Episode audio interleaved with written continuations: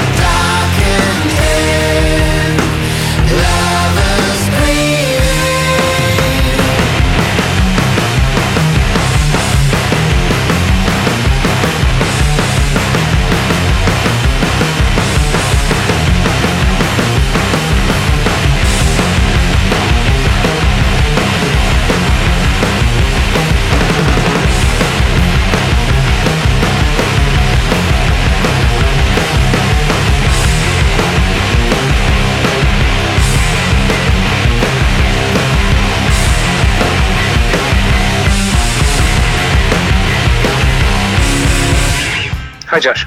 Hi, how's it going? Good, how are you? I'm doing great. Uh, thank you very much for taking the time to do this interview. No problem. Pleasure. Oh, awesome. Well, it's uh, great to be able to do this, uh, especially for an album that I never knew if there was going to be anything new coming from Pure Reason Revolution, and I'm so happy to see Uh-huh. that there is a new album here with Eupnea. Okay. Great. So it was a pleasant surprise for you. That's good. Oh, absolutely. I mean, being a huge fan of the original albums and, uh, of course, uh, everything going its different ways at the beginning of the last decade, I mean, I'm glad to see in 2020 that uh, you did resurrect Pure Reason Revolution and just made a stellar album out of it. Oh, great. Well, thank you very much. Oh, not a problem. So, with that in mind, how did this whole writing process begin for the new album? Um, right, let's rewind a little bit. So I, I did this project Bullet Height, and after uh, sort of the album, the album had come out, we'd done like a little bit of touring in the UK, a few shows in Germany, and then after that, it got to the point of well, what what happens now? And then it was sort of well, I suppose it's time to make another another Bullet Height record.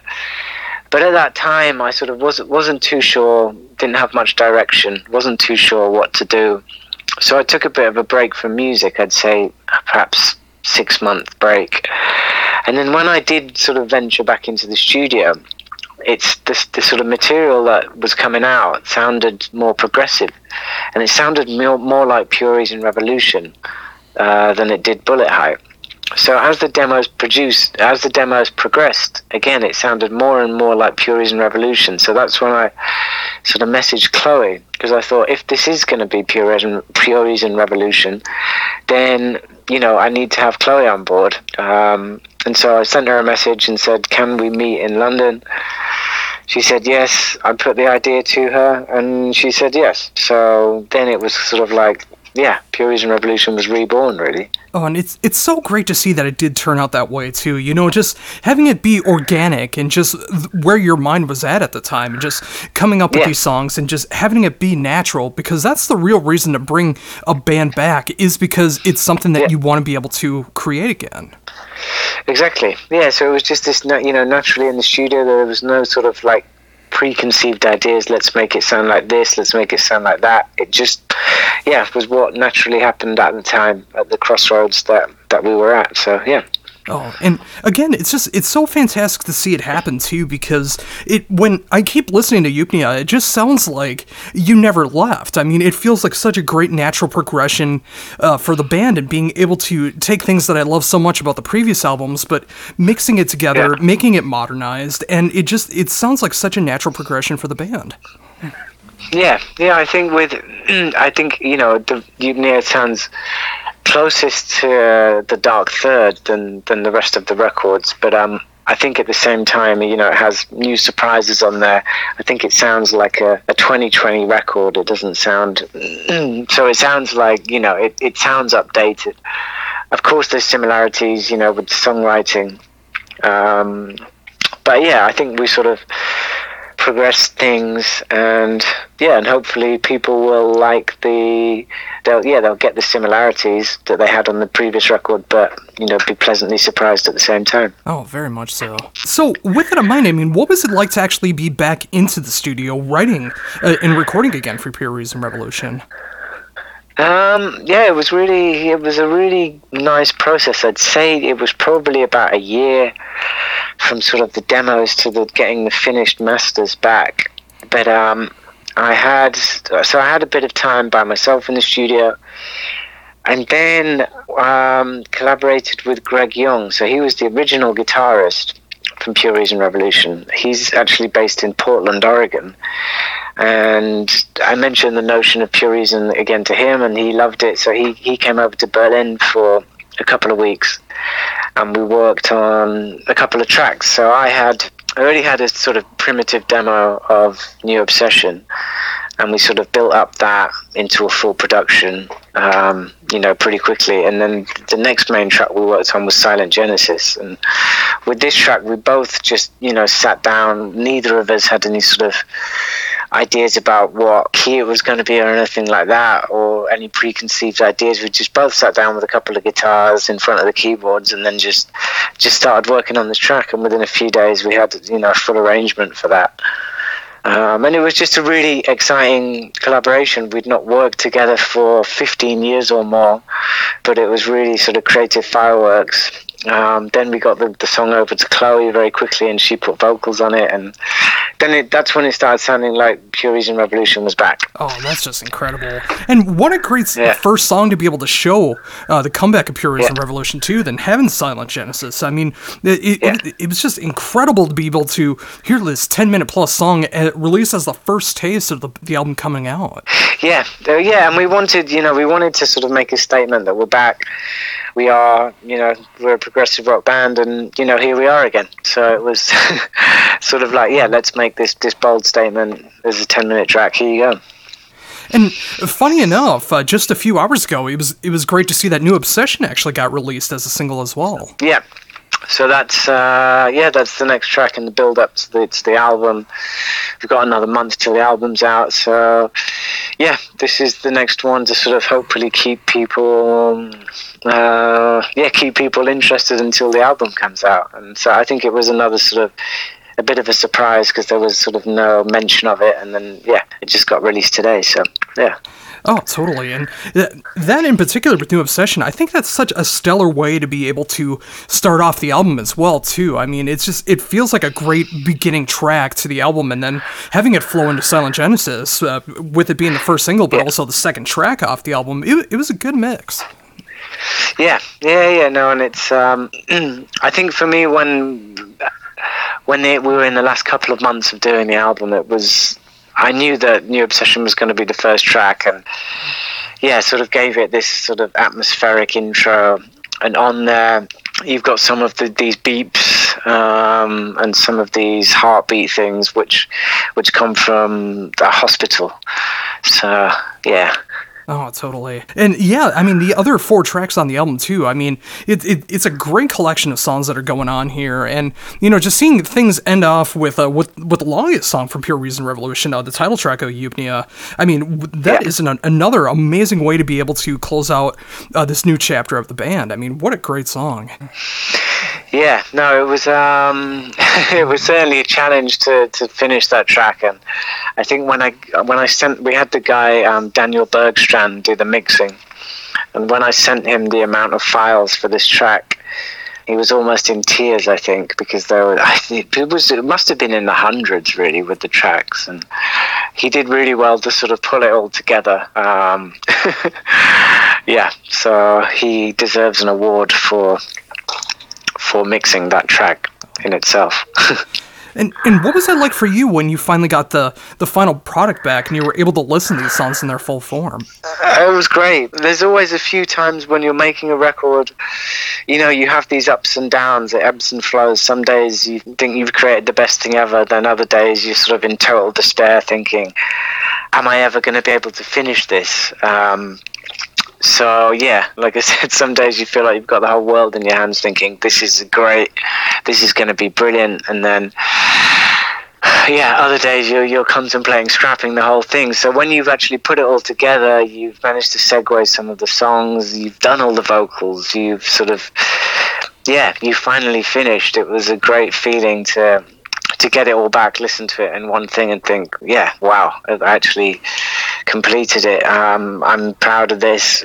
We're proud of this. Let's see what people think now.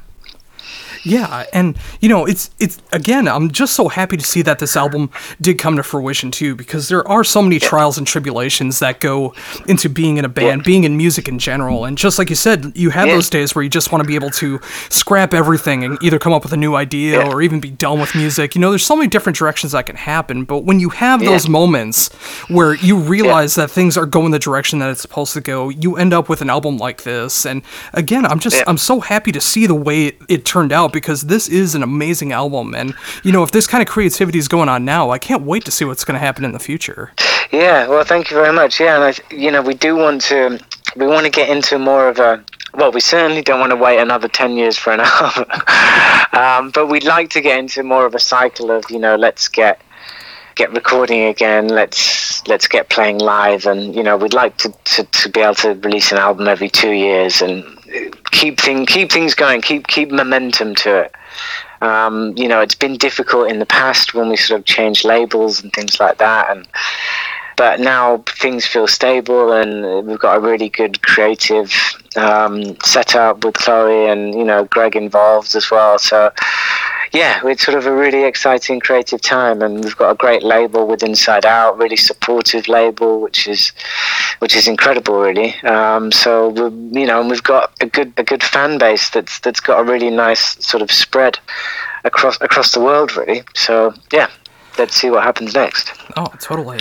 And uh, with that uh, exciting times and the creative moments that are uh, going throughout the band, you know, I love seeing that creativity also going through the album cover as well because I really love the way this turned out. I mean, the use of the colors. I mean, you know, so much of it being black with uh, the art, but uh, being able to see the colors uh, used Yeah. with that and s- with a great creativity that's going on there. Like, how did that idea come Yeah. from to use that? So it came about through, let me think, the album cover. So lots of the lyrical content comes from an era that was just after my my daughter was born. So she was born very early. She was born at 32 weeks, and she went straight into intensive care. Mm. and then we had lots of up, ups and downs in this month, this first month, basically of her being alive in in the hospital. We had days where things went well, and then days when things went badly. And the main thing was she couldn't breathe properly, so they had to sort of put special. You had to put this surfactant into her lungs to spring open her lungs. And we had to have this a couple of times. Uh, and it was, yeah, it was a very testing, sort of crazy emotional time. She's now a, a very healthy two and a half year old, but at the time we didn't know how things were going to turn out. So one night when I was staying late in the hospital, I had my hand in her incubator and I was just holding her. And one of the nurses came over to me and she said, uh, She's strong like a little lion, she'll make it through. And that night, when I got home late, I was flicking through social media like you do, and I saw this picture. And it was this um, I Am Real, I Am Not Real by my friend Jill Doherty. Uh, it was this painting that you see on the album cover. And it just really connected with me that day because of what the nurse had said a few hours earlier. I then saw this lion, and to me, it was a lion breathing um, sort of over this precipice. And I just lo- I loved the painting because it also showed such detail and such skill that I was blown away by that as well. You know, if you look at the lion's mane, it's just incredible skill in the in the painting. So I also like that. I thought that you know not only did it have this this connection with what had been said that day, but also just loved the you know the craftsmanship as well from Jill in the painting. So so as sort of the album. Uh, progressed. I then you know spoke to jill and i said jill you know I'd, lo- I'd love to use this painting that i've talked to you about before. And she said yeah definitely you know use it for the for the album cover. So we finally got sort of the rights to use it. And yeah so then we it just became i never had any question about was the album cover going to be anything else? It was always it had to be this for me right from the start so and then we finally got it so it was really nice that it came together Wow, that's just incredible. I mean, the timing of that too. I mean, from uh, going Yeah. from the hospital and then being able to go home and see something that would be such a great representation of where you were going to go musically. Uh, You know, it's just like it's amazing how the world can work like that, and it's just so cool to be able to see the way it turned out like that. Yeah, definitely. It was it was it really um, sort of yeah very don't know hit me with huge impact that day. So yeah, it was great. Yeah, I'm definitely going to be looking at that with more uh, emotion and impact behind that now too, especially knowing that. cool. And you know, along with all of this that's going on right now, I mean, uh, now being on Inside Out, having an amazing new album uh, coming out next month through Inside Out, uh, it's great to see that there's actually a couple shows that are being lined up in July. It's great to see that you guys are uh, taking a weekend to be able to actually reform in the live setting. Yeah, we've got at the moment we just have these two festivals. We've got Night of the Prog in Germany, followed by a show in Maidstone in Kent uh, in the UK, and then at the moment we're having booked a tour for October, which is going to be sort of throughout Europe. I think it's about ten shows. Um, yeah, so that's I think that will be announced shortly. This the October tour. Oh, that's but hopefully, hopefully at some point we'll make it over to the states as well. Oh, I'd love to see that happen too. But you know, un- until that happens, I'm just glad to see that these uh, shows are being lined up. A tour's coming up on here because this is an album that it, there's some songs on there that I think are just going to sound exceptional live, and it's going to be able to be great to be able to hear those songs and then be able to hear uh, the previous uh, Pure Reason Revolution songs as well. I mean, it's great to be able to see all this happening. Yeah, no, we're really looking forward to playing them, and I think also it'll be fun, you know, adding adding a mix of the old material as well. So we're just at the moment we're trying to work out, yeah, what which tracks we're going to pick um, for the set because yeah, there's there's four albums of songs now, so yeah, but we're looking forward to it definitely. So with that in mind, I mean, obviously, with uh, booking these shows and trying to pick out the songs that are going to be played in that live setting, what's it like going back to the previous material and listening to those songs and deciding what should make it into the set list? I don't know. Um, maybe we'll just we'll just cheat and we'll just have a look at like Apple Music or Spotify and see which are the most popular. Then we'll just play those. No, we won't really do that. We'll we'll be more creative than that. I don't know. I guess it will be a mix of thinking which ones are our favorites to play.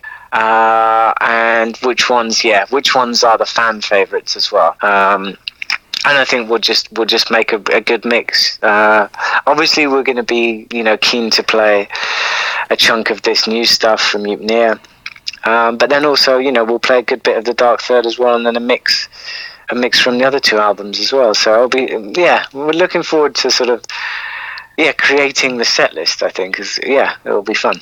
Oh, awesome.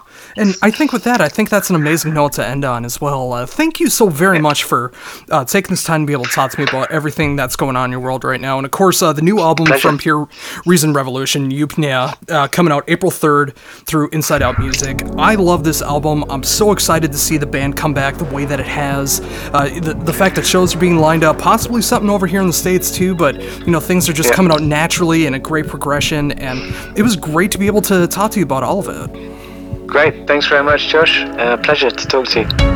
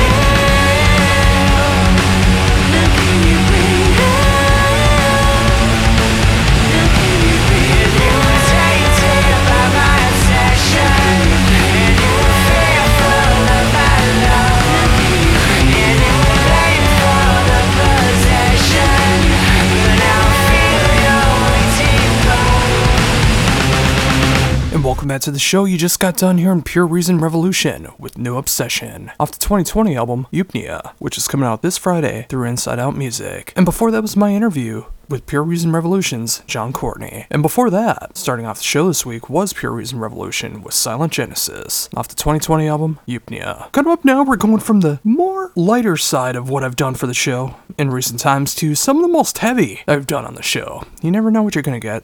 And we're gonna go with my interview with the band Cabal to talk about the brand new album Drag Me Down, which is coming out this Friday through Long Branch Records. In this interview, I talked to Andreas Paarup, talk about everything you need to know about this brand new album, what it was like to tour America for the very first time right before this pandemic, upcoming plans if everything goes back to normal, and so much more. But before we get into it, I'll be playing some Cabal, with first song being Bitter Friend, featuring Matt Heafy of Trivium, off the 2020 album Drag Me Down. Following that will be my interview with Andreas from Cabal, and before that will be Cabal with Drag Me Down, featuring Jamie Hails of Northlight, also off the 2020 album Drag Me Down.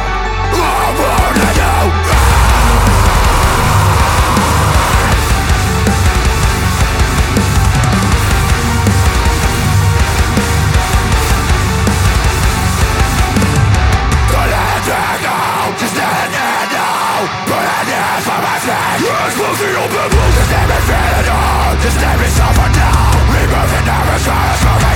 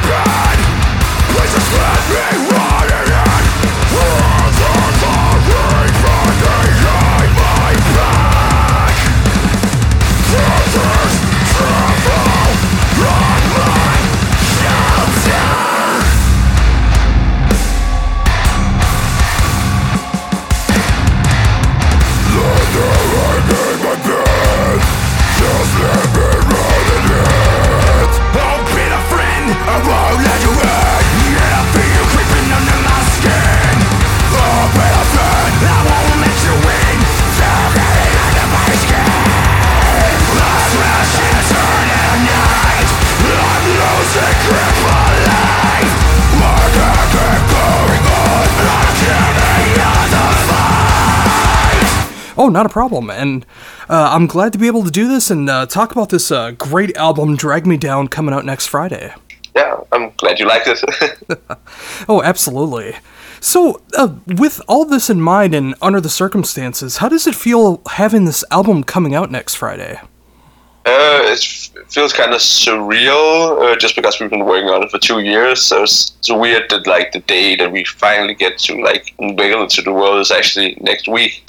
Yeah. So, but also excited. So yeah, I mean it's it's definitely something to look forward to in these times, and it's a great album as well. And I think it totally matches the mood of what's going on right now with uh, the extremes, the the breakdowns that's going on with it, and just everything that's going along with it. I mean, there's a lot of anger and aggression that's going on in the world right now, and this seems to perfectly fit that. Yeah, the whole doomsday vibe. Pretty much, yeah. Uh, so I agree. so, uh, with that in mind, uh, uh, like you said, uh, you've been waiting uh, two years uh, f- along with this album. How did the songwriting process begin for this album? Um, the way we write songs is that we actually we're so lucky that like Chris, our guitarist, is actually a producer as well. Like that's what he does. Like his full time job is producing metal. So he has his own studio. So what happened? Like our like writing process that we always had is like him sitting in the studio coming up with like with demos for songs and sending them to us and we'll all like come up with come with feedback and send it back to him and we work on them together. Uh, so that's what we did for like two maybe a year for this one. Just like constantly like simultaneously with doing everything else. There'll be this songwriting process always going on uh, and that's like what we did for a long time with this record and then there was like all the stuff getting music videos done getting the artwork done and getting all of like the boring stuff like the office work behind it like done that took almost like a year Oh, yeah, and you know, I can just imagine with all that time, you know, being able to sit on these songs and and now with people being able to finally hear them and uh, uh, before all this being able to hear it in the live setting. I mean, uh, what was that like uh, being able to come over here and uh, pre-promote the album uh, uh, here in the states before all this happened? It was, it was really amazing. It was a really really good tour. It was our first time ever playing the states so that's always something we always that's something we always wanted to do. Uh, so it's kind of like a dream come true and it was like an experience. It's like an adventure. And we had like we met so many cool people and like played a lot of really really cool shows so couldn't really ask for more Well, I'm I'm glad to hear that it was good circumstances before all this happened, and there was such uh, great yeah. touring that was going on because it seemed like it was such a great package to be able to see you guys on here for the first time. Yeah, we were really stoked getting to play with all the other guys. I mean, like we became great friends with the guys from Ingested and Visceral and Last Ten Seconds of Life. Like all like really really good musicians and all also like more importantly to us like really really good dudes. So we just like hung hung out with them for a month and like had fun. So. Yeah, and that's totally what matters too when you're you're going out on tour. When you are when you are able to tour with great people, that just can make the touring experience so much better.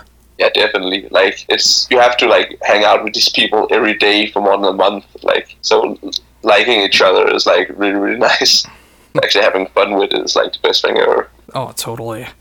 And you know, thinking back on the album again, you know, it's just like it's so great to see uh, that this album did come together uh, the way that it did, and you actually got some really cool people to be able to guest on this album. How did that happen? Uh, it's like it turns out that all of these cool people like our little band and wanted to do it. Uh, Matt from Trivium, uh, we met at this. We played this festival called Copenhell uh, where was also playing, and he just approached us and was like, "Hey, aren't you the Cabal guys?" And we were like totally starstruck and like, "Oh shit, aren't you guys from Trivium?" And we ended up hanging out with him for the day, and uh, just like he's such a nice dude and like really easygoing. We just asked him if he wanted to like jump on a song, and he did. Um, yeah, and Jamie from Polaris just like wrote us on Instagram one day, like asking about some merch, and thought his name looked familiar. Familiar.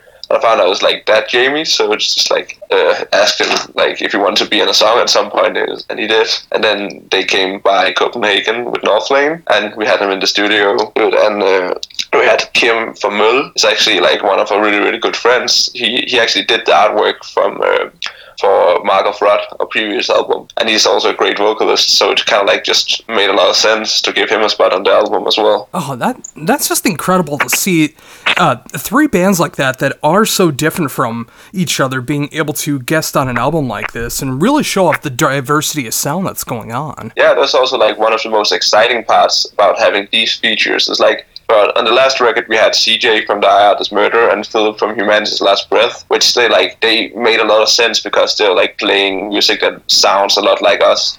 But with these these other guys like Trip, like neither Trivium, Polaris, or Møl sounds in like anything like us. So it was really cool having these guys from like vastly different metal bands like adding their like flair to each song. Oh, very much so. So, um, with that in mind, I mean, being able to have guests like this on this album in particular, I mean, how hard was it being able to decide what singles were going to be released from the album before it came out? Uh, we had a lot of fights about that, but I, I feel like uh, we just like tried to put us into like the listener's place, like thinking about like okay, which songs is like most easily digestible because like a single is basically a promotion tool. Um, so we want to be able to like reach as many people as possible. So we try to like yeah, just like figure out which of our songs would probably be the easiest to get into for somebody who doesn't know us. And, like pick singles from that. Yeah, that's actually a really smart way to go about it too. And when you can get people hooked on those songs are that are the easiest to get into, then they check out the rest of the album, and then they just have their exactly. mind explode about what's going on with the rest of the album. Exactly, that's that's the idea. Just like trying to lure as many people in as we can with the singles, so they'll listen to the entire album. Oh, totally. And I'm I'm so glad that it did uh, turn out that way too, because uh, from what I've been seeing online when it comes to the singles and everything that's going along with that, there seems to be so much great positive reception in this album, and I'm glad to see that. Yeah, there really is. It's, it's super nice also because like making a sophomore album is just like there's a lot more pressure now because we actually have people waiting for it. Like actually have a fan base now, so it's just like really really nice seeing that they actually like it. Yeah, and again, that's another reason why I am so happy this is coming out uh, during these dark times that are going on right now. Because again, like I mentioned before, I mean it does sound like it's a great soundtrack to this doomsday feeling that's going on in the world right right now, and the fact that you were able to actually get some touring in uh, here in the states for the first time before all of this happened. Yeah. So what's what's happening now with you guys? I mean, now that everything's uh, in quarantine. Uh, yeah, like our release party for the album had to be moved, so we were planning on like releasing the album on the 3rd of April and then having a release party on 10. But now we have to had to move it all the way into August just to make sure that it doesn't get cancelled. And like basically everything we planned like to do, we had like a lot of cool stuff coming up this spring, but everything is cancelled and moved. So right now it's just like focusing on getting the album, like getting ready for the release and then just like preparing for what will hopefully be a really good autumn if everything has returned to normal. Yeah, and I really hope that that does happen too for a multitude of reasons, but especially uh, in this case here, you know, uh, being able to promote the album in that live setting and, you know, just having that feeling of everything getting back to normal yeah, I'm looking forward to that. Just like being able to do all the stuff I like doing again.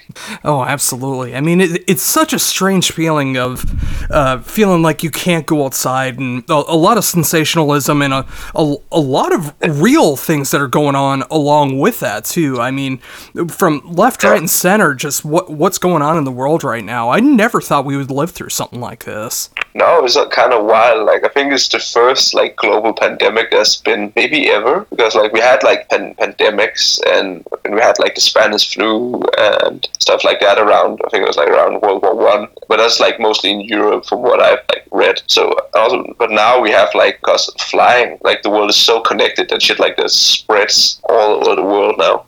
This is like a new situation for everybody. Nobody's been in this situation before. Yeah, and you know, thankfully, with uh, technology and the way that we do have things now, we are able to connect to so many people, our uh, friends and family, and uh, in your case, uh, be, uh, the fans, and being able to stay connected with them, you know, like through releasing the album and, you know, everything going forward. So at, at, least we're not completely in the dark with each other. Oh, that's nice that we have that at least. It also, like, allows a lot of people to keep their job and, like, work from home. And even though there's, like, there is, like, serious serious economic consequences amongst like other bad things. But like, luckily, a lot of people can like sustain themselves that way. Oh, very much so. I I know uh, uh, people, both uh, family and friends, that are thankfully able to uh, work from home to be able to do their things, and uh, other people that are uh, essential workers that are working like in grocery stores and hospitals that are dealing with this stuff going on every single day. And you know, it's again, it's just it, yeah. After all this happens, the repercussions of what can happen worldwide, you know, it's just it's a horrible thing to think about, but you know, in the meantime, as long as we can just try to be safe and sound and just uh, hopefully being able to get out of this on the other side is uh, the first mission. Yeah, yeah, for sure.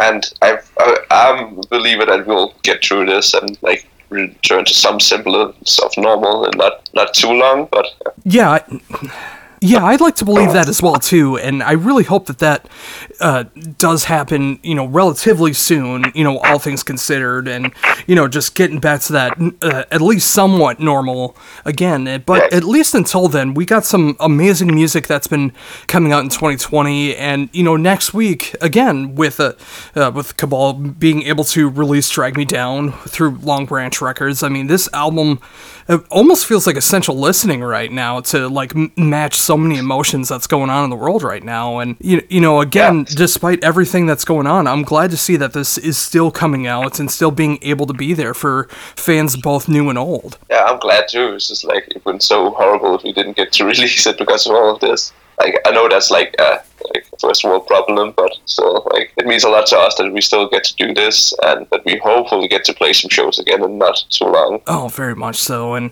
you know, I'm hoping that that happens for you and, of course, uh, everyone else in the music scene that's going on as well, too. You know, it's just, it's just amazing to see how many people are affected by all of this. And when all of this does eventually go away, I mean, that feeling of being able to go back and go to shows again, play shows again, it's going to be such an incredible feeling. Yeah, you really get to like uh, yeah to see what you're missing out on. Like you really like start to appreciate all the shit that you just like kind of took took for granted, but just like stuff that seemed normal, like that you can't do now. It's just like yeah.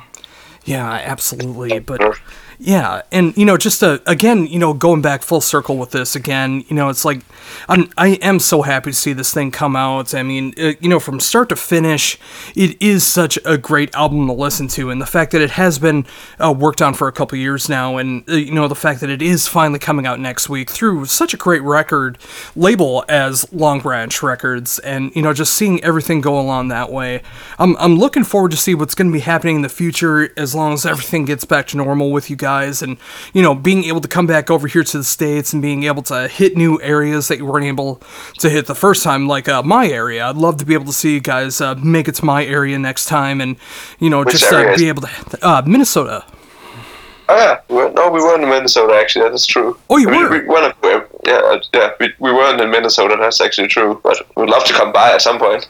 Oh I, I didn't realize it actually hit in minnesota I, like i was looking for tour dates and i actually don't didn't see we it I don't think we hit Minnesota. Yeah. Okay.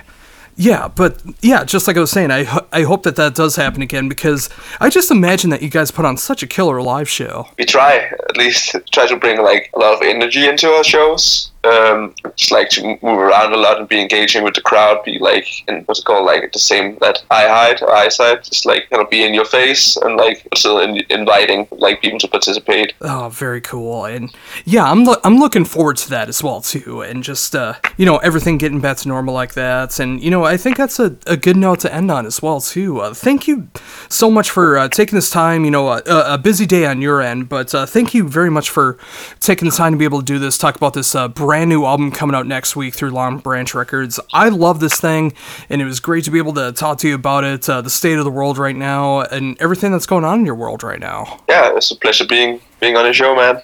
Oh, not a problem. Uh, before we wrap things up, is there anything else you'd like to mention that I hadn't brought up yet? Uh, no, I'd just like to tell everybody to make sure to listen to our new album and buy it if you have the money for it these days. Oh, not a problem. And uh, I'm glad to be able to do this and uh, talk about this uh, great album, Drag Me Down, coming out next Friday. Yeah, I'm glad you liked it. Oh, absolutely. So, uh, with all this in mind and under the circumstances, how does it feel having this album coming out next Friday? Uh, it f- feels kind of surreal, uh, just because we've been working on it for two years. So it's, it's weird that like the day that we finally get to like unveil it to the world is actually next week. Yeah. So, but I'm also excited. So Yeah, I mean it's it's definitely something to look forward to in these times and it's a great album as well and I think it totally matches the mood of what's going on right now with uh, the extremes, the the breakdowns that's going on with it and just everything that's going along with it. I mean, there's a lot of anger and aggression that's going on in the world right now and this seems to perfectly fit that. yeah, the whole doomsday vibe. Pretty much, yeah. Uh, so I agree.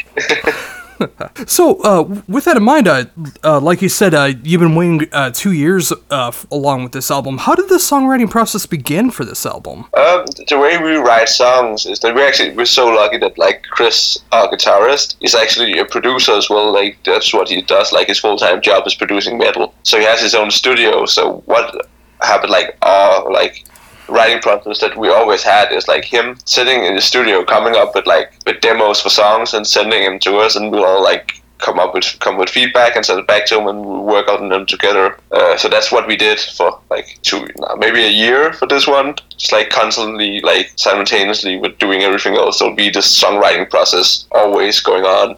Uh, and that's like what we did for a long time with this record. And then there was like all the stuff, getting music videos done, getting the artwork done, and getting all of like the boring stuff, like the office work behind it, like done. That took almost like a year. Oh, yeah, and you know, I can just imagine with all that time, you know, being able to sit on these songs, and and now with people being able to finally hear them, and uh, uh, before all this, being able to hear it in the live setting. I mean, uh, what was that like? Uh, being able to come over here and uh, pre-promote the album uh, uh, here in the states before all this happened.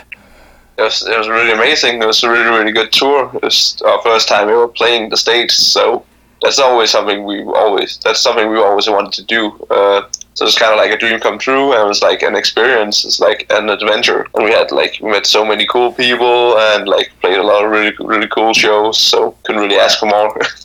Well, I'm I'm glad to hear that it was good circumstances before all this happened, and there was such uh, great touring that was going on because it seemed like it was such a great package to be able to see you guys on here for the first time. yeah, we were really stoked getting to play with all the other guys. I mean, like, we became great friends with the guys from Ingested and Visceral and Last 10 Seconds of Life. Like, all, like, really, really good musicians and all, also, like, more importantly to us, like, really, really good dudes. So we just, like, hung, hung out with them for a month and, like, had fun. So, Yeah, and that's totally what matters too when you're you're going out on tour. When you when you are able to tour with great people, that just can make the touring experience so much better.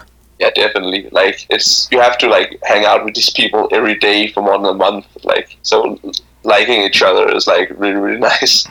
Actually having fun with it is, like, the best thing ever. Oh, totally. And you know, thinking back on the album again, you know, it's just like it's so great to see uh, that this album did come together uh, the way that it did, and you actually got some really cool people to be able to guest on this album. How did that happen? Uh, it's just like it turns out that all of these cool people like our little band and wanted to do it. Uh, Matt from Trivium, uh, we met at this. We played this festival called Copenhell, uh, where was also playing, and he just approached us and was like, "Hey, aren't you the Cabal guys?" And we were like totally starstruck and like, "Oh shit, aren't you guys from Trivium?" And we ended up hanging out with him for the day, and uh, just like he's such a nice dude and like really easygoing. We just asked him if he wanted to like jump on a song, and he did. Um, yeah, and Jamie from Polaris just like wrote us on Instagram one day, like asking about some merch, and thought his name looked familiar. Familiar.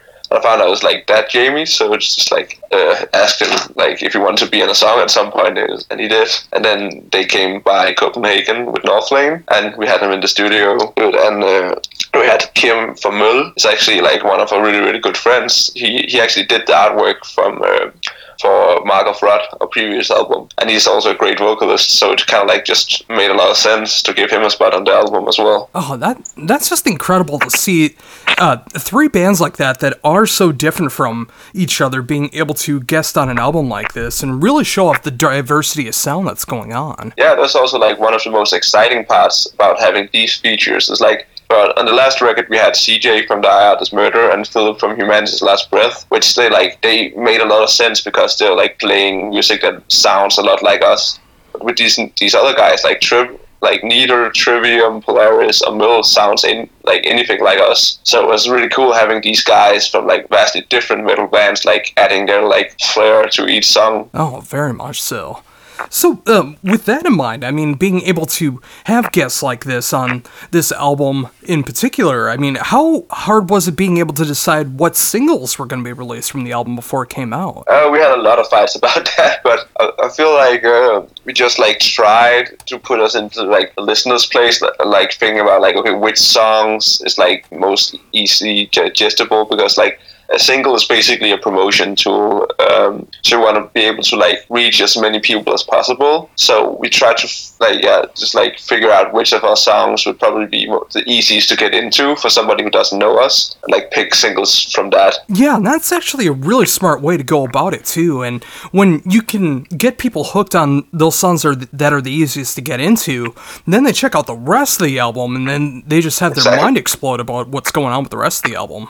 Exactly, that's that's the idea. Just like trying to lure as many people in as we can with the singles, so they'll listen to the entire album. Oh, totally. And I'm I'm so glad that it did uh, turn out that way too, because uh, from what I've been seeing online when it comes to the singles and everything that's going along with that, there seems to be so much great positive reception in this album, and I'm glad to see that. Yeah, there really is. It's, it's super nice also because like making a sophomore album is just like there's a lot more pressure now because we actually have people waiting for it. Like actually have a fan base now, so it's just like really really nice seeing that they actually like it. Yeah, and again, that's another reason why I am so happy this is coming out uh, during these dark times that are going on right now. Because again, like I mentioned before, I mean it does sound like it's a great soundtrack to this doomsday feeling that's going on in the world right right now, and the fact that you were able to actually get some touring in uh, here in the states for the first time before all of this happened. So, what's what's happening now with you guys? I mean, now that everything's uh, in quarantine. Uh, yeah, like our release party for the album had to be moved, so we were planning on like releasing the album on the 3rd of April and then having a release party on 10. But now we have to had to move it all the way into August just to make sure that it doesn't get cancelled. And like basically everything we planned like to do, we had like a lot of cool stuff coming up this spring, but everything is cancelled and moved. So right now it's just like focusing on getting the like getting ready for the release and then just like preparing for what will hopefully be a really good autumn if everything has returned to normal. Yeah, and I really hope that that does happen too for a multitude of reasons, but especially especially uh, in this case here, you know, uh, being able to promote the album in that live setting and, you know, just having that feeling of everything getting back to normal yeah, I'm looking forward to that. Just like being able to do all the stuff I like doing again. Oh, absolutely. I mean, it, it's such a strange feeling of uh, feeling like you can't go outside, and a, a lot of sensationalism and a, a, a lot of real things that are going on along with that too. I mean, from left, right, and center, just what what's going on in the world right now. I never thought we would live through something like this. No, it's kind of wild. Like I think it's the first like global pandemic that's been maybe ever because like we had like pan- pandemics and, and we had like the Spanish flu and stuff like that around. I think it was like around World War One, but that's like mostly in Europe from what I've like read. So also, but now we have like cause flying, like the world is so connected that shit like this spreads all over the world now.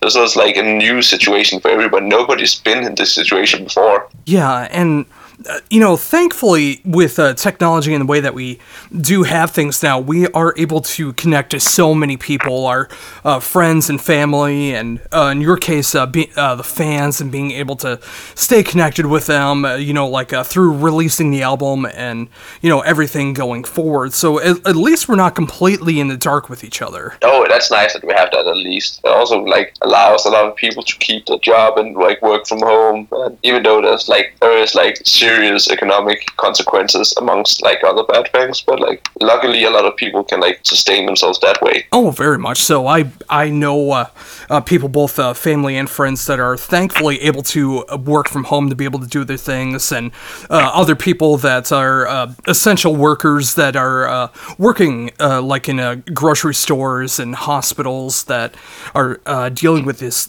stuff going on every single day. And you know it's again it's just it, yeah, after all this happens, the repercussions of what can happen worldwide, you know, it's just it's a horrible thing to think about, but you know, in the meantime, as long as we can just try to be safe and sound and just uh, hopefully being able to get out of this on the other side is uh, the first mission. Yeah, yeah, for sure.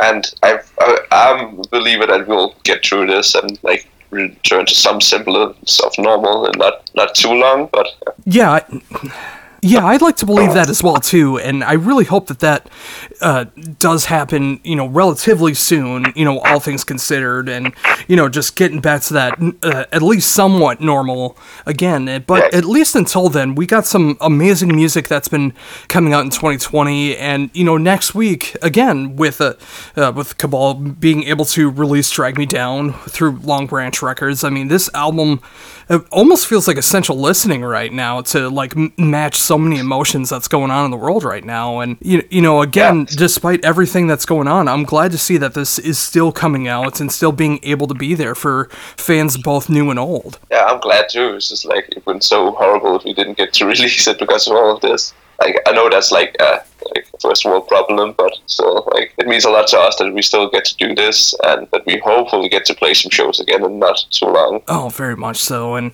you know, I'm hoping that that happens for you and, of course, uh, everyone else in the music scene that's going on as well, too. You know, it's just, it's just amazing to see how many people are affected by all of this. And when all of this does eventually go away, I mean, that feeling of being able to go back and go to shows again, play shows again, it's going to be such an incredible feeling. Yeah, you really get to like uh, yeah to see what you're missing out on. Like you really like start to appreciate all the shit that you just like kind of took took for granted, but just like stuff that seemed normal, like that you can't do now. It's just like yeah.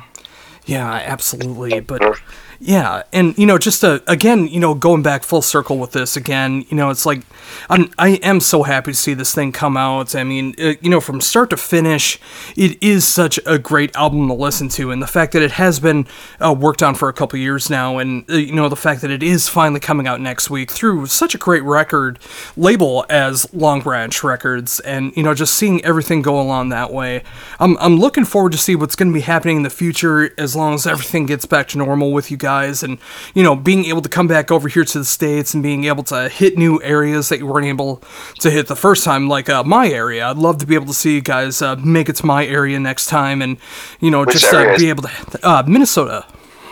Oh yeah, we were, no, we weren't in Minnesota actually. That's true. Oh, you I mean, were? We, weren't, yeah, uh, yeah, we, we weren't in Minnesota. That's actually true. But we'd love to come by at some point.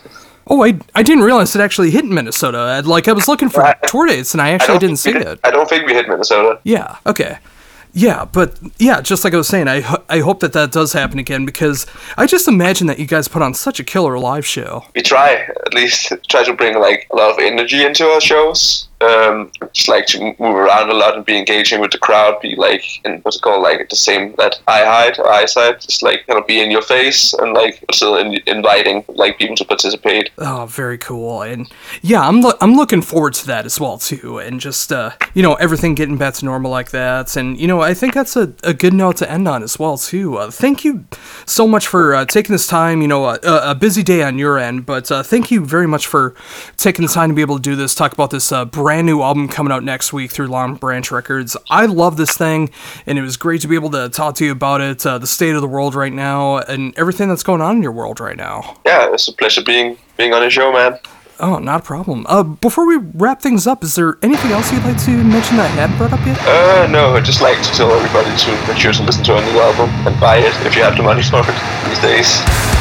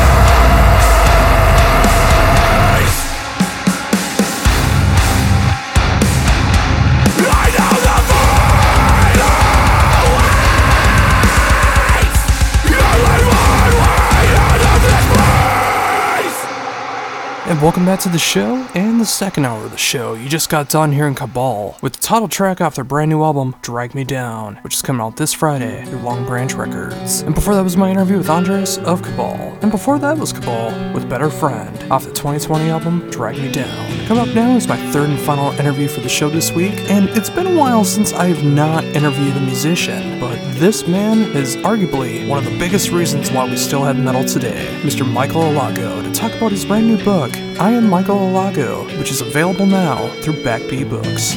In this interview, we talk about how he got started in music, his documentary, his recovery, what he's doing now in life, and so much more. But before we get into the interview, I obviously gotta play the band that he's most known for bringing to the map, Metallica, and I chose the 1984 album Ride the Lightning and the song Fade to Black, and that'll be right before my interview with Michael. And following that will be a band that he says that he actually got a record label for that I've checked out and I actually pretty much dig. A band known as Ether Coven, and their song of bitterness and shame off the 2020 album Everything's Temporary Except Suffering.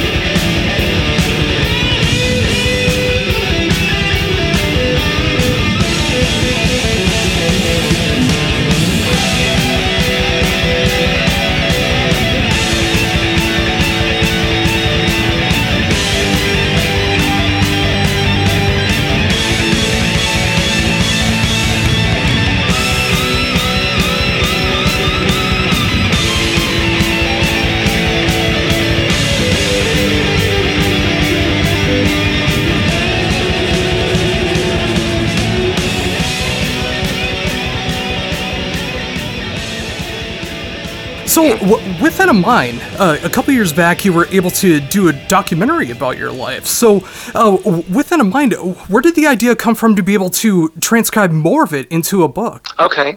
Well, um, I didn't put the documentary together. And can I curse? Oh, absolutely. Yeah, uh, not that I like to. I was trying not to curse in 2020, but it's inevitable. Um, so yeah, there was a documentary put together by Stone Films NYC. That's Drew Stone and our producer Alex. Uh, Drew approached me about doing a documentary of my life.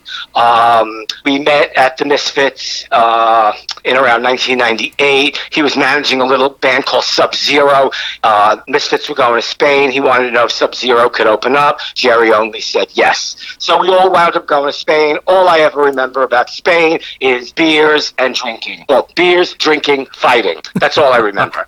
Fast forward, um, Drew and I wound up seeing each other at a Cro-Mags gig, and um, he wanted to set up a lunch, and um, he just thought my life was interesting, and uh, he wanted to know if uh, he could make a documentary about me. So I had never thought about that before, but then, you know, my ego took over a little bit, and I thought, well, this sounds like an interesting idea. So we started the documentary on a very small Kickstarter budget, and um, it took almost, uh, I guess, almost three years. And uh, and it, you know, I didn't. If we were going to spend all that time together, I didn't want it to be like a metal movie or just a music movie because if you're going to start talking about my life, we need to talk about the music, the addiction, the recovery, the the health issues, and that you know, like I'm perfectly fine now. And it all, you know, in talking about sex, drugs, and rock and roll, which we have heard over and over again, it would have been a cliche if I died, but I didn't die, so it's okay to talk about all those things. And you know, the movie wound up coming out really good, and all the artists that I had worked with at different points in my career, John Lydon, Cyndi Lauper, Metallica, uh, Rob Zombie, um, they all just said yes when Drew asked them if they wanted to participate in the film. And you know, that's like a blessing, and I'm so grateful that I was never on any kind of bad footing with any of those artists. Even when we all stopped working together, um, we still, you know, either remained friends or, you know, on a professional level, we were always professional with each other.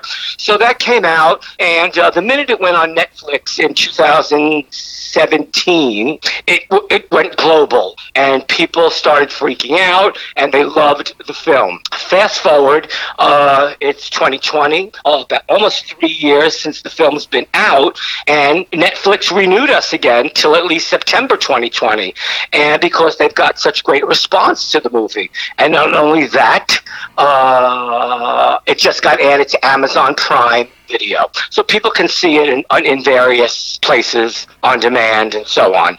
Um, the book came about because a little company called Backbeat Books, one word, Backbeat Books, um, approached me and wanted to know if I had more stories. And of course, you know, you can't tell every single story in about 80 minutes. So you talk about the, the real highs and the real lows in the film. And um, so I did have more stories to tell, so I said yes, um, because I have a crazy scatterbrain and I remember only half of my life. Um, an old friend of mine, Laura Davis Channon, um, helped me write the book. Uh, we gathered all of my journals from when I was growing up, from 15 to when I was uh, like a minute ago. And um, so all those journals were very informative and kind of triggered my brain um, to write the book. I dictated a lot to Laura. She finessed a lot of things so that it would come out in my voice. Um, and I don't know, that's how it all happened. and so now, I'm sorry. So now the book's about to come out. Um, it's called I Am Michael Alago, Breathing Music, Signing Metallica, Beating Death. It's available for pre order on Amazon, and the street date is March 25th. How's that for a mouthful? oh, absolutely incredible. Okay, there you go. Yeah, and okay, and, are we done? Oh, oh, uh, I'm just, I'm just kidding. I'm just kidding. Hello, sarcasm. Oh, go uh, ahead. Yeah, that's all right, threw me off good. completely. But uh, but uh, A no, little humor. A little humor never hurt anyone. Absolutely. And Mm-hmm. I was just going to say, I mean, I I love the fact that uh, the documentary is in uh, different places to be able to check out now. The fact that it is on Amazon Prime, that it did get renewed on to Netflix, and being able to see your life in all of these different formats. I mean, whether you're looking at the rise of uh, all these different artists, whether you're looking in written form with this new book, or in uh, in a in a film. I mean, it's amazing to see that you have been a part of so many different works of art over the years now. Oh well, thank you so much. I was, uh, um, I've been a very hard worker my whole life, and thank God it proved to work out for me. Yeah, and again, you know, it's just like when I'm I was reading the book and just like seeing all these different stories about all these different people that you've been able to work with and everything that's been a part of your life. I mean, I one thing that I truly do appreciate is uh, the versatility that you have for what you enjoy in music. I mean, it's not just one thing that you're that you like. You're able to help Of out so many yeah. other great musicians. Uh-huh. Well, you know, I uh, started listening to music at a very young age. I watched a lot of. Um, back then in the 70s, there was music television like American Bandstand, Midnight Special, Soul Train. All of those stations had such a variety of music that was being played from, you know, the Charlie Daniels Band to Todd Rundgren to David Bowie to Aretha Franklin to I don't know, tons of R&B artists. And that plus 77 WABC AM radio just informed my listening at a very, very young age. And that wide variety of music just kind of stuck with me. And I wound up just loving all sorts of music because I was able to hear a lot of different things at a young age. Um, I don't know, is that what you just asked me? Oh yeah, uh, well, uh, kind of going back and forth with that uh, stream of consciousness, but uh, yeah, I mean, I love the fact that you were able to grow up with all these different kinds of music and you know get other forms of music off the ground. I mean, uh, of course, uh, you know, of course, right on the title of the book. I mean, the fact that you were able to help Metallica reach uh, mega stardom from where they were, and all these different other great heavy artists as well. Sure. Um, well, you know, like I said, I loved all types of music. So in the 70s, I discovered a newspaper that came out weekly called The Village Voice. And in The Village Voice, there was music, art, theater, porn, and politics. I could have cared less about politics as a teenager, but I loved all those other things. And me and my friends were all just curious about music. So in that music section, it was the beginning of like punk rock, and CBGB was it's an extraordinary place, and Max's Kansas City was an incredible place up on Park Avenue South. And they also booked a wide variety of types of music, from Suicide and the Misfits to the Dead Boys. And at one point, there was the British invasion of punk rock that came in, that Hilly Kristal, who owned CBGB's, brought into town, like X-Ray Spex, Eddie and the Hot Rods, uh, Penetration, The Damned. One, one weekend, there was The Damned and The Dead Boys opening up. And I was in heaven because I went all three nights, saw all of the sets. And, like, to me, that was just exactly what I wanted to do with my life. I wanted to be where the music was. And um, I knew I wanted to be in the music business, but I didn't play an instrument. And I just, I, I didn't know what that meant to a teenager. Like, what does that mean, being in the music business? So I just continued to love music and go out and go to concerts and see everyone from Lou Reed and Todd Rundgren to Bryan Ferry and Patti Smith and the Ramones and, and, and, and Suicide, one of my all-time favorite bands. Um, and I, I just, like I said, I was just in love with music. And as I grew just a little older, I didn't have any other plan, and I was still determined to be in music by business, but I didn't know what that meant. So this is a little long-winded, but so we're going to fast forward to 1980. I was going to the School of Visual Arts. I was working in a pharmacy in the East Village. I was taking lunch one day and I walked down East 11th Street. There was a beautiful Art Deco building there. It had been closed for a long time. It was a Spanish dance hall called Casa Galicia. So I saw a sign on the door that said Video Club opening. And me being the curious person that I am, I thought, oh, Video Club opening. Now keep in mind, it's 1980 and it's the very beginning of MTV. Okay, so I walk into the building and I'm looking around and it's so beautiful because it's like everything, the, the design was 1920s Art Deco. Um, there was a man in the balcony and uh, I always, like, I've been telling this story a lot recently and I was like, it's like the Wizard of Oz. He was in the balcony and he was like, kid, what do you want? And I said, well, uh, you just, there's a sign on the door that says Video Club opening. He said, well, do you have a resume? I said, no, I don't have a resume. I go to school and I work part time in a pharmacy. And he found some humor in that. I don't know what, but he found humor in it. So he invited me up to his office. His name is Jerry Brandt. I did not realize he was um, really this entrepreneur that used to work with Sam Cooke and Muhammad Ali and discovered Carly Simon. He had a club in the 60s called the Electric Circus that was also in the East Village on St. Mark's Place. And here I am talking to this man about music, all kinds of music, from the Great American Songbook from back in the day to what was going on in the New York underground scene and what was happening on radio. Well, we had a really great conversation. And at the end of that, he just said to me, You know, kid, I'm going to give you a job. You're going to open my mail, you're going to go get my lunch, and you're going to answer my phone. And I was in awe. I was like, in my head, I was saying, Oh my God, I think I'm in the music business. And you know what? I was 19, and it was the beginning. It was the germ that, yes, I was in the music business. So I did all that stuff for Jerry, but I, I was like a sponge. I carefully listened to all of his phone calls. And all of his phone calls were with booking agents, talking to booking agents about artists that we were going to have at the club, the Ritz. Everybody knows it now as Webster Hall. Um, and it holds about, I don't know, 1,500 seats or so.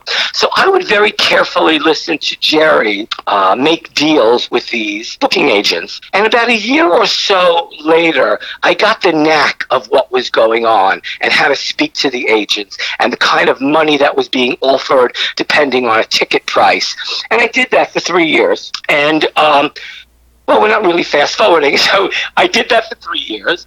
And I kind of still thought there's a there's more out there, but what's more? So I was going out with somebody named Mitchell, and he said to me, you know, my my dad's leaving Warner Brothers, and he's going to restart Elektra Records.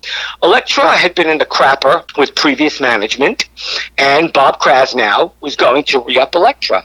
So Mitchell got me an interview with his father, and I met Bob, and we started talking. We had that same conversation that I had with Jerry Brandt. And if you don't know Jerry Brandt, Brandt is B-R-A-N-D-T. Um, I had that same conversation with Jerry. Bob and I talked again about the Great American Songbook, about contemporary music, but the added part of that conversation was that Bob was an art maven. So we started talking about the East Village art scene. Everybody who was up and coming. Jean-Michel Basquiat, Keith Haring, Robert Longo, Richard Hambleton, um, all of these artists. And I think he was, and it's not like to toot my own horn or anything, but I think he was impressed that I knew about a wide variety of things as well. So we had our meeting, we shook hands, and uh, he said, I'll give you a call. And so in about two weeks, he gave me a call, and he said, You know, Michael, I liked our interview, and I'm going to give you a job, and you're going to be in the A&R department. And I thought, wow, I'm going to work for a major corporation. The only thing was, I had no idea what A&R meant. So I had to ask friends of mine. They laughed in my face, and they said, Michael, A&R stands for Artist and Repertoire. Very soon, I learned that A&R is the most important part department of a record company. If you don't have great artists and you don't have great records, you got nothing. And soon one would not have a job if you didn't know how to find great artists and make great records. So again, I was a sponge. I learned very quickly. Bob Krasnow, our chairman, was very kind to let me sit on in on his phone calls with publishers, lawyers, managers, musicians. And again, I learned a lot from listening to Bob. And pretty soon, Bob was telling all those people, go see Michael Alago, call Michael Alago.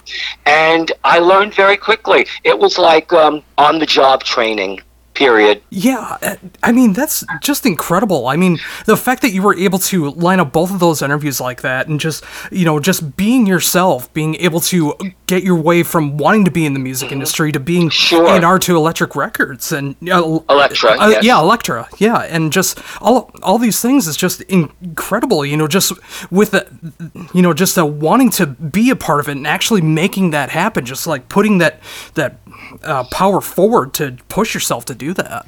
hmm Well, you know, I always think that you know that the universe provides, and if you have something that you are determined to do, and you can, and you just have that focus, it could happen.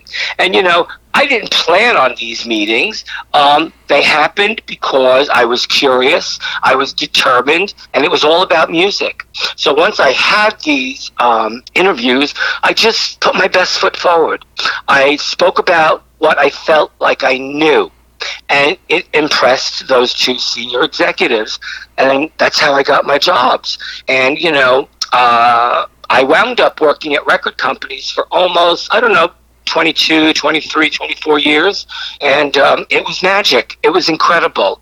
And it was the job that I didn't know I wanted specifically, but it was the job that I was meant to have. And you know when when you finally started getting your feet wet into it and Sure. you were really starting to uh, get into the A&R side I mean what did that start to feel like knowing that you got that far that you were finding this talent to be able to bring to Elektra Well, I was grateful. I was excited. I was young, and uh, you know, I, I I got a corner office with a great view of. Uh, uh, I think it was down Fifth Avenue, and I put lots of art and photographs on my wall, and I thought, wow, this is really cool. This is really cool.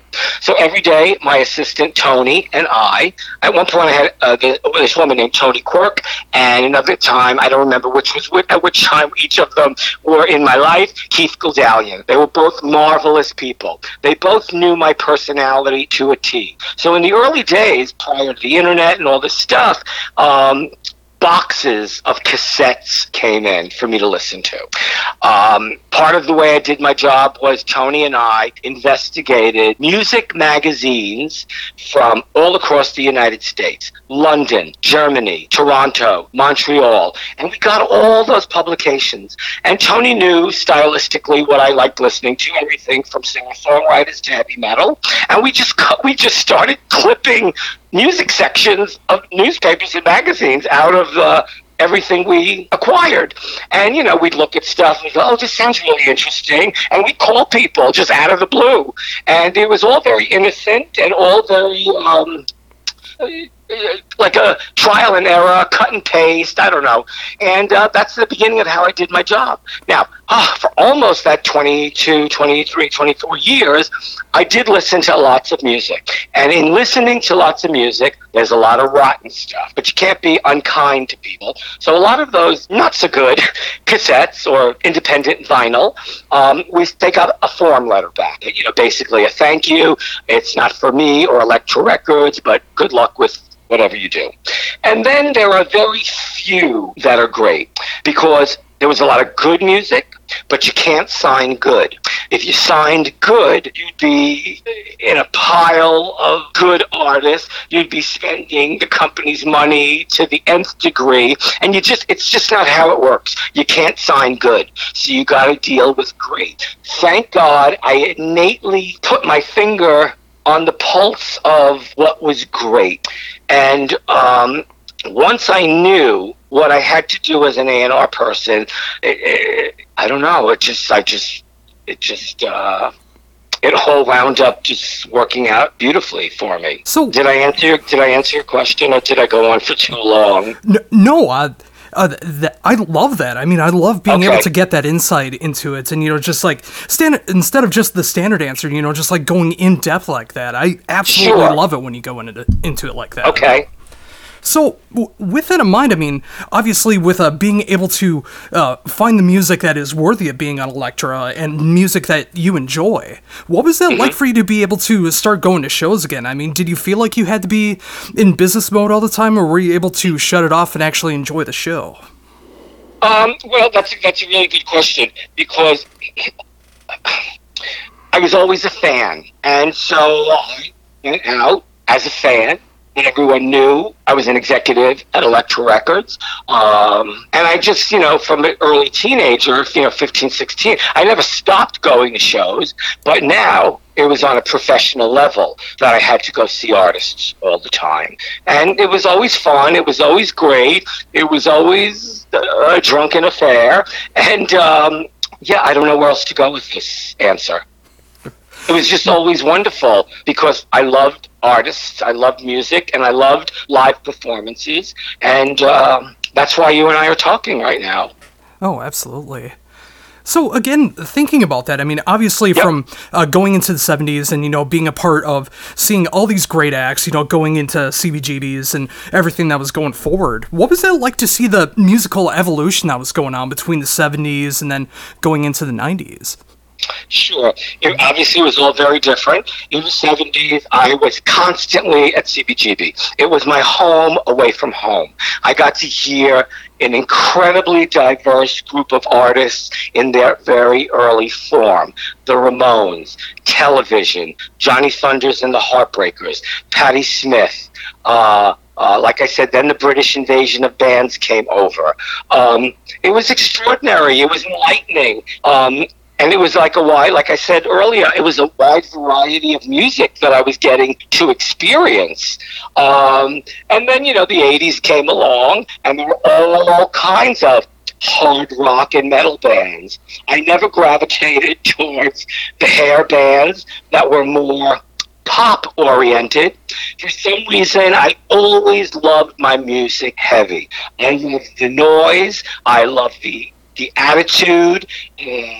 So you know, like when when all these Sunset Boulevard, sun, the Sunset Strip type bands on the West Coast were starting to happen, it did nothing for me whatsoever. I was loving the down and dirty stuff, or the stuff that was even more mm, uh, thought provoking, like a Voivod, like a Kreator. Um, and uh, as we move forward a little bit, like you know, Metallica and Megadeth, and uh, definitely Slayer, one of my all-time favorite bands.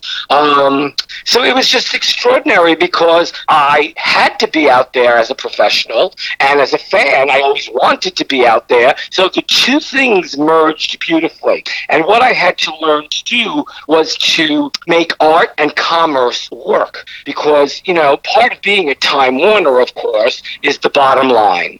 And you have to sell records. And I was very determined to do a great job and to sell records. Um, so it was extraordinary, you know, from the 70s to the 90s, what was going on. And uh, like I said, most of the time I was listening to hard rock and metal. Um, although in the interim of all that, I wouldn't call Public Image Limited, you know, John Lydon's band, hard rock or heavy metal. They were hard, they were alternative, they were different. Um, and he always had a point of view. And I just thought he was one of the more extraordinary characters in rock and roll. Rock and roll. I love John. And one point, I was assigned to work with Tracy Chapman. Our chairman uh, signed her. He wasn't. He didn't have time to A and R any records, so I got appointed Tracy, and it was a wonderful experience working with this singer songwriter who had so many songs inside of her that she needed to get out. Um, and she made that extraordinary first album that had that song "Fast Car" on it. Um, I talk. I think I talk about that record in my book a little. So that's really all I, I should say about that right now. Yeah, and I was just about sure. to bring up that part too about uh, how you got with Tracy Chapman on there too. But you know, again, it's just I like I mentioned in the beginning, I love the fact that you were able to work with someone like Tracy Chapman and work with Metallica, and you know, just like uh, showing off all these different kinds of music. So when you were doing the A&R work for these different types of musicians, did you notice notice anything at all about like the professionalism from like a metal band compared to like a soul singer to uh, pop or anything like that? Or well, of uh, course, the approach is very different whether I'm talking to James Hetfield or Tracy or John Lydon or Cyndi Lauper, you know, and I had to, you know, like I just kind of knew how to navigate each type of artist. And uh, it takes a lot. But because I loved such a wide variety of artists, I just kind of knew how to talk to each of those artists so that um, they understood me and that we would have a great, uh, always have a great dialogue about music. Oh, and again, that that's incredible, and I love the, the fact that you were able to adapt so quickly with all these different types of musicians because people are so different, and approaching them Sure. differently is so important to be able to get on their good side, make sure that you understand those connections that are going on, and the fact that you're able to pick it up like that and learning it on the job as well too. I mean, that's just incredible to hear. Well, I paid attention. like I said, I was a sponge, and um, everything. It just wound up working out beautifully. Oh, absolutely. So, uh, to change it up a little bit, I mean, obviously, uh, there's a lot of ground to cover when it comes to music, but I also love the fact that uh, you were able to uh, go from the excess that can happen uh, in the music industry, and you were able to uh, reinvigorate yourself and become a better person on the other side. I mean, I always find when a story like that happens, when you uh, are having those troubles in any way, I mean, uh, be it substance, be it mental health, be it anything that's going on, you know, just uh, being able to go from those moments and, you know, change your life for the better. I mean, when you're looking back on that and you tell those stories, I mean, be it in the documentary, be it in the book, uh, or to other people, I mean, what's it like to look back on that and see where you are now? Well, it's very interesting. I'm glad uh, and I'm grateful that I had all those experiences. Some of them good, not so good. You know, it was always fun going out drinking with all the guys in, in metal bands, and uh, uh, but drinking and drugging only works to a point. And then when you know you have an addictive personality, at some point it just turns on you. And that's exactly what happened. I drank and drugged to excess, and it turned on me. And at some point I knew I had to get clean and sober. Um, I got clean and sober originally at 32 years old, um, but I, I only went to rehabilitate rehab in Minneapolis because my boss asked me to, or he was going to fire me. Now, I had my dream job, but I was acting up, and I was rude, and I was a no-show, and uh, I worked for a big organization, Time Warner, and they couldn't have that. So I did go to rehab. I went to a 30-day program uh, in Hazelden in uh, Minnesota, and uh, when I came out, I still had a bad attitude because they told me I had to stop drinking. And never mind that, you know, I still had to go out every night, and everybody was drinking, and everybody put out their corporate card. So it was a struggle, and I remained what they called dry for eight years. So from 32 to 40, I didn't drink, but I had a bad attitude still about things. Um, but I was showing up and I was doing my job. I was just unhappy because I didn't learn anything. Like when they said when you're out of a 30 day program, you need to start going to a 12 step meeting. You need to fix your life. And I just didn't listen. So at 40 years old, somebody asked me if I wanted to drink, and I said yes. From 40 to 47 were the worst years of my life. I wound up in jail. I wound up in crack dens in New Orleans and don't know how I got there. I wound up in St. Vincent's Hospital on numerous occasions because I thought my heart was going to stop. And you know what? None of that kept me from stopping. I was HIV positive. I was taking my HIV medications with vodka. Doctors definitely don't re- recommend that. Um, and um, so one day, finally, I was like a walking zombie. And I said to myself, I got to stop right this minute. I was 47 years old. I decided, I don't know how I decided. I was in a fog. I was a zombie. And I went to a 12 step meeting. And um, it just took. I understood why people were going to these meetings because they were sick and tired of themselves and they wanted a new life. And I didn't know I wanted a new life. I just wanted, I just didn't want the old life anymore. So I started going to 12 step meetings and I listened to people in the room. And all those people in the room were there for the same reason. They wanted a new life. And so um, we're coming up on 13 years that I'm clean and sober. I wouldn't have it any other way. When you're clean and sober, you wind up showing up. You show up for yourself, you show up for your friends and family. You become a responsible person again. And that responsible person, people know they can rely on you. So I still go to my 12 step meeting every day, Monday to Friday at 9 o'clock in the morning. That sets my, after I wake up, I make my bed, I have my tea, I say my serenity prayer, I have a list of thank yous that I write down every day, and I head off to the meeting. Once I'm home at 10 a.m., 10, 10.30, I feel like I can tackle the world because I've learned so much going to these meetings and listening to other people who have struggled but don't want to struggle like that anymore. Period. Oh. Again, that is just simply incredible. Everything that you've went through, and now now well, going on you. here. Oh, of course, and just uh, seeing uh, now coming up on 13 years, being able to yes. be sober and uh, being able to keep that mentality going. I mean, it, it's incredible to see that because there's so many other people that either never find that reason to be able to uh, be sober or uh, change their life for the better, and you actually were able to. You found it yourself to do that, and you made the change changes and you were able to go uh, to the AA meetings and being able to do 12 step sure. and all of these things. And, you know, it's just, it's so important because it takes yourself to want to make that change. And it was so great well, to that see initial that. step is asking for help. And even though I had a bit of shame and fear about it, I knew that if I asked for help, I was going to get it. And I got it. And then after that, I just have to leave it up to God and the universe and the 12 step room that I'm in. And I've listened a lot and I've shared a lot. And, you know, when you have that kind of camaraderie in a room like that, because we're all there for the same reason, you listen, you learn, and you grow from just those experiences. So you could take those experiences out into the world and just be a better person, you know?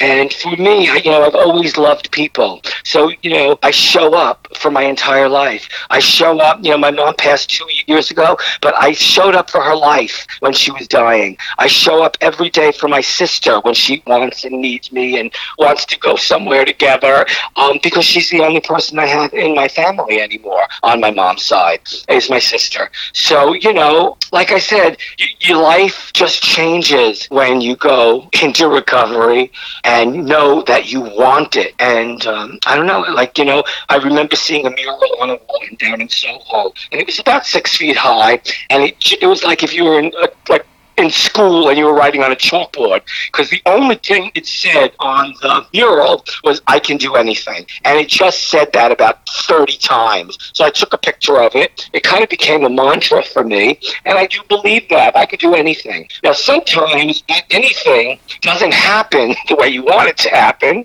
But you know what? A version of that happens. And like you know there was that Rolling Stones song you can't always get what you want but you get what you need. And that's the absolute truth. You may not get exactly what you want that you've been asking for, but a version of that can happen for you. And that version was probably the only thing you needed anyway. So I'm grateful that for that, and I'm grateful for all the experiences that I've had because it's kind of made me a better person. Oh, again, I just I find that so truly inspiring, and I'm oh, able to trans. Thank you so much. Oh, of course, and I'm able to translate a, a bit of that into my own life. I mean, when I was growing up, uh, I wanted nothing more to be in a band and be able to tour and make music, but Mm-hmm. uh, you know, through different life changes and things like that, um, Uh-huh. I'm I'm on the other side. I'm talking to bands now. I'm interviewing bands and being able to That's talk to you about like this. And you know, it's like I'm I'm not in a band, and I haven't been in a band in quite a long time. Even though I still try to play drums when I have the chance, but I still get to be a part of music. I still get to show off these great bands that I care about, these great artists, these great people involved in music, and just being able to tell their stories guys, being able to share their music, their struggles, everything that's going through them, and just show that good music and good people are out there. So just like you Sure. were mentioning there, you know, it's just like it's not what I thought that I wanted, but I'm so Mhm. grateful to have it now. Oh, well, that's wonderful. Sure. Yeah, and you know, again, just you know, hearing that now, and you you know, with uh, yourself now, I mean, uh, going through the other side of recovery, and you know, uh, looking at your life now. I mean, what is life like for you now? I mean, on this side of recovery, I mean, when y- you do wake up and you do your morning routines, I mean, what's it like to live in your world right now? Well, let's see. um, like I said, you know, I get up every day, I make my bed, I have my tea, I go to my 12 step meeting. And because of the success of the movie, I'm always talking to people all over the world about a lot of those issues about music, about addiction and recovery, and sometimes health issues, and if they're suffering. And, you know, I don't really give advice, I just let people know what my experience had been and how I changed my life. Um, and now that the book is coming out, um, the release date is uh, March 25th. I get to talk to people like you. So, you know, like today, I'm going to probably do four interviews. So that's what my day is like these days, just doing interviews. And uh, now, unfortunately, since we're dealing with this coronavirus, um, I'm not doing in, in the in-person uh, meetings or signings, readings at the at the moment. But I'm sure all this will pass. Uh, so we just have to listen to our health professionals out there and uh, keep your hands clean and uh, just you know we all just hope for the best for all of us. Oh yes, and yeah, I was gonna uh, bring that up towards the end too. You know, it's just like it's it's very sad to see that uh, those uh, meet and greets were uh, unfortunately po- at least postponed. Be able to uh, yes, get- postponed. That's yeah. right. Yeah, and you know, just uh, it's amazing the way that this uh, just came over in the last week, and just seeing all of these bands that were going to be on tour or on tour, they were they had to drop everything they were doing and go back to their respective homes, and just have to wait this all out. I mean, it's incredible to see what's going on in the world right now. Oh, it's it's it's crazy. It's crazy, but it's very very serious, as we know. We're learning about this virus every day as we go on. Um, there's a great doctor, Anthony Fauci. Uh, I've known about him for about 40 years. He's an extraordinary uh, do- doctor, and he just knows about everything. So when he talks, I listen. Yeah, and th- that is what's so important too. I mean, when you find those people that actually know what they're talking about when it comes to something like this, and you're able to f- uh, find, find them like Fauci, being able to, uh, you know, like studying up on something like this and knowing what's going to be best for us. I mean, yeah, it's it's unfortunate right now that we do have to stay inside and avoid human contact and Yes. all of these different things. But if we can come out on the other side, we're going to be so much more grateful. Well, that's what we hope. When we when we do come out on the other side, uh, maybe we'll be a, a, a, a greater, kinder person from all of this. Hoping that humanity. Um, my brain just stopped. You know, I, you know, we can just cut that part out. I guess all I'm saying is that once we get past this virus and we know what it is and how health professionals are dealing with it, maybe it'll all, maybe that scare will help us all be better people to each other, period. Oh, that would be incredible if that does happen. I mean, I know I'm much more fortunate uh, about my life right now because of all these things that are going on. Because Well, that's wonderful. yeah, I'm yeah because uh, I know there's people out there with uh, autoimmune problems that are scared for their lives right now, just in case uh, they come into contact with anyone with that going on. And you know, it's uh, actually my nephew is one of them as well. He has cystic fibrosis, and I'm scared for him every day. Where uh, if if he gets that, uh, there's a very good chance that he could die if uh, the second he gets it. So you know, it's just like I know there's many people out there with all of that, and it. I'm so much more grateful for my life now because again, w- when we come through this on the other side and we're able to reestablish things and uh, go about our world the way that we used to, hopefully, mm-hmm. like you said, it's all for the better and we all become better people. One would hope, for sure. Yes.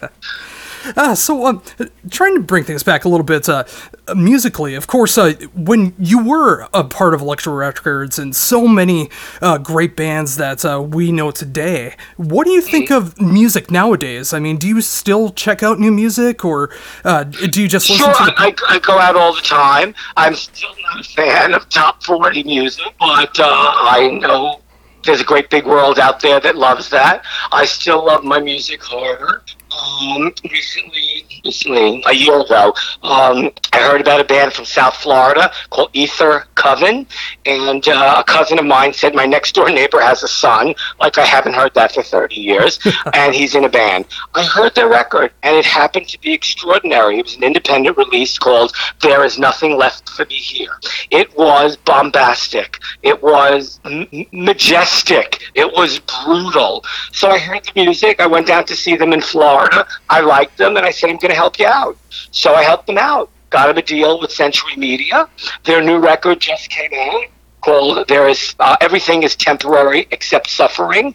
We got Mark Rutan from. I mean, I'm sorry. Excuse me. Erik Rutan from Morbid Angel to produce the album, and um, that was my little share in helping a band get on a label. So yeah, I'm always out there. I'm always listening to new things, and um, it's my life. That's not going to end going to hear new music. You know, with that in mind, I mean, you know, with uh, with the uh, attachment that you have to Metallica, I mean, so much uh, with Sure. it being on your book. I mean, what was it like when you discovered a band like Metallica and they were so fast, so heavy at the Sure. time, and then Sure. the more extreme metal started to come out, like uh, the black metal, the death metal, the grindcore. What was your take on that? Um, well, um, you know, I have to wrap this up. I think soon because I think I've missed my five thirty, but I didn't hear anybody call. Anyway, not, not to be rude or anything. Oh, sure. Um, well, you know what? When I heard Metallica, it was in '82. I was still at the Ritz. I went to L'Amour in Brooklyn with my friend Phil Caivano. He is in Monster Magnet, but he wasn't in Monster Magnet then. He was in a little band called Shrapnel, and we freaked out because remember, Metallica were doing something that was so different. They were combining British heavy metal, traditional hard rock, speed, and I would even I would dare to say a little bit of punk in this one thing that they made Metallica and that they made their very own. Nobody else was doing that. Fast forward to 1983, I see them at the Stone in San Francisco. They blew my mind. I thought James was a ringleader. He was an incredible frontman, incredible charm, incredible charisma, and I thought, love these guys.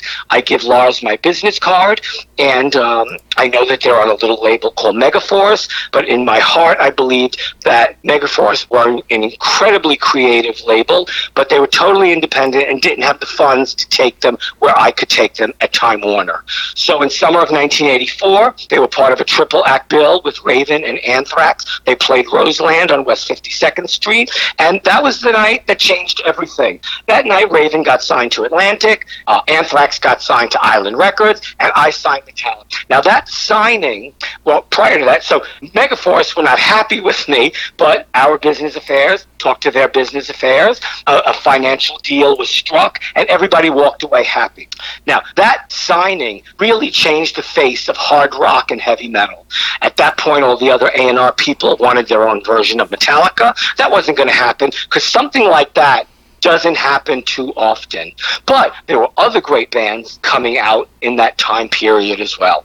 Um, so, you know, I always knew from the get go that they were going to be huge, and uh, we supported them at Elektra uh, to their rise. Uh, and know I don't know what else to tell you. The rest is history. I've said it millions of times in my book and in my movie. And um, it was just an extraordinary signing. And it put me on the map as well. And that's why we're talking again today.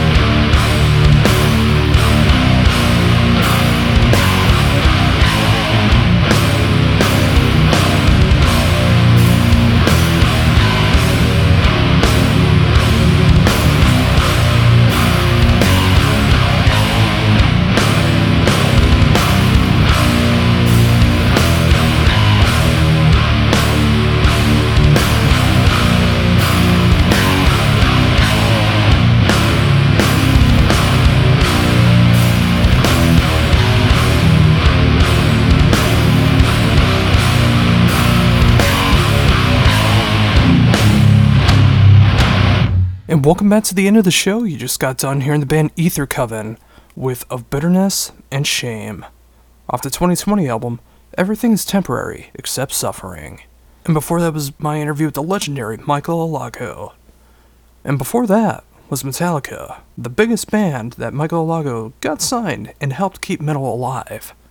With the song Fade to Black, of course off the 1984 album Ride the Lightning. And that does it for the show this week. Thank you so very much for tuning in and checking out my interviews at Pure Reason Revolution, Cabal, and Michael Alago.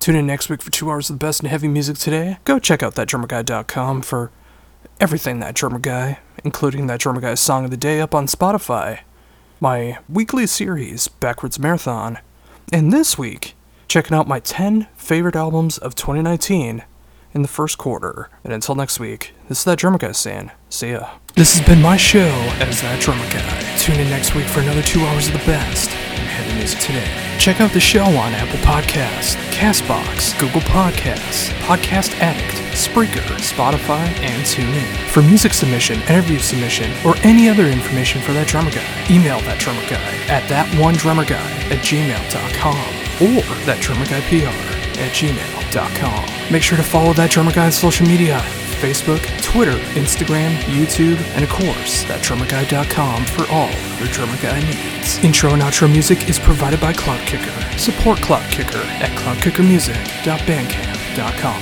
That Drummer Guy is a creation of Josh Rockquist. Any other use of That Drummer Guy without consent is prohibited. All rights reserved. Until next time. Hang in there, stay positive. It's worth the fight.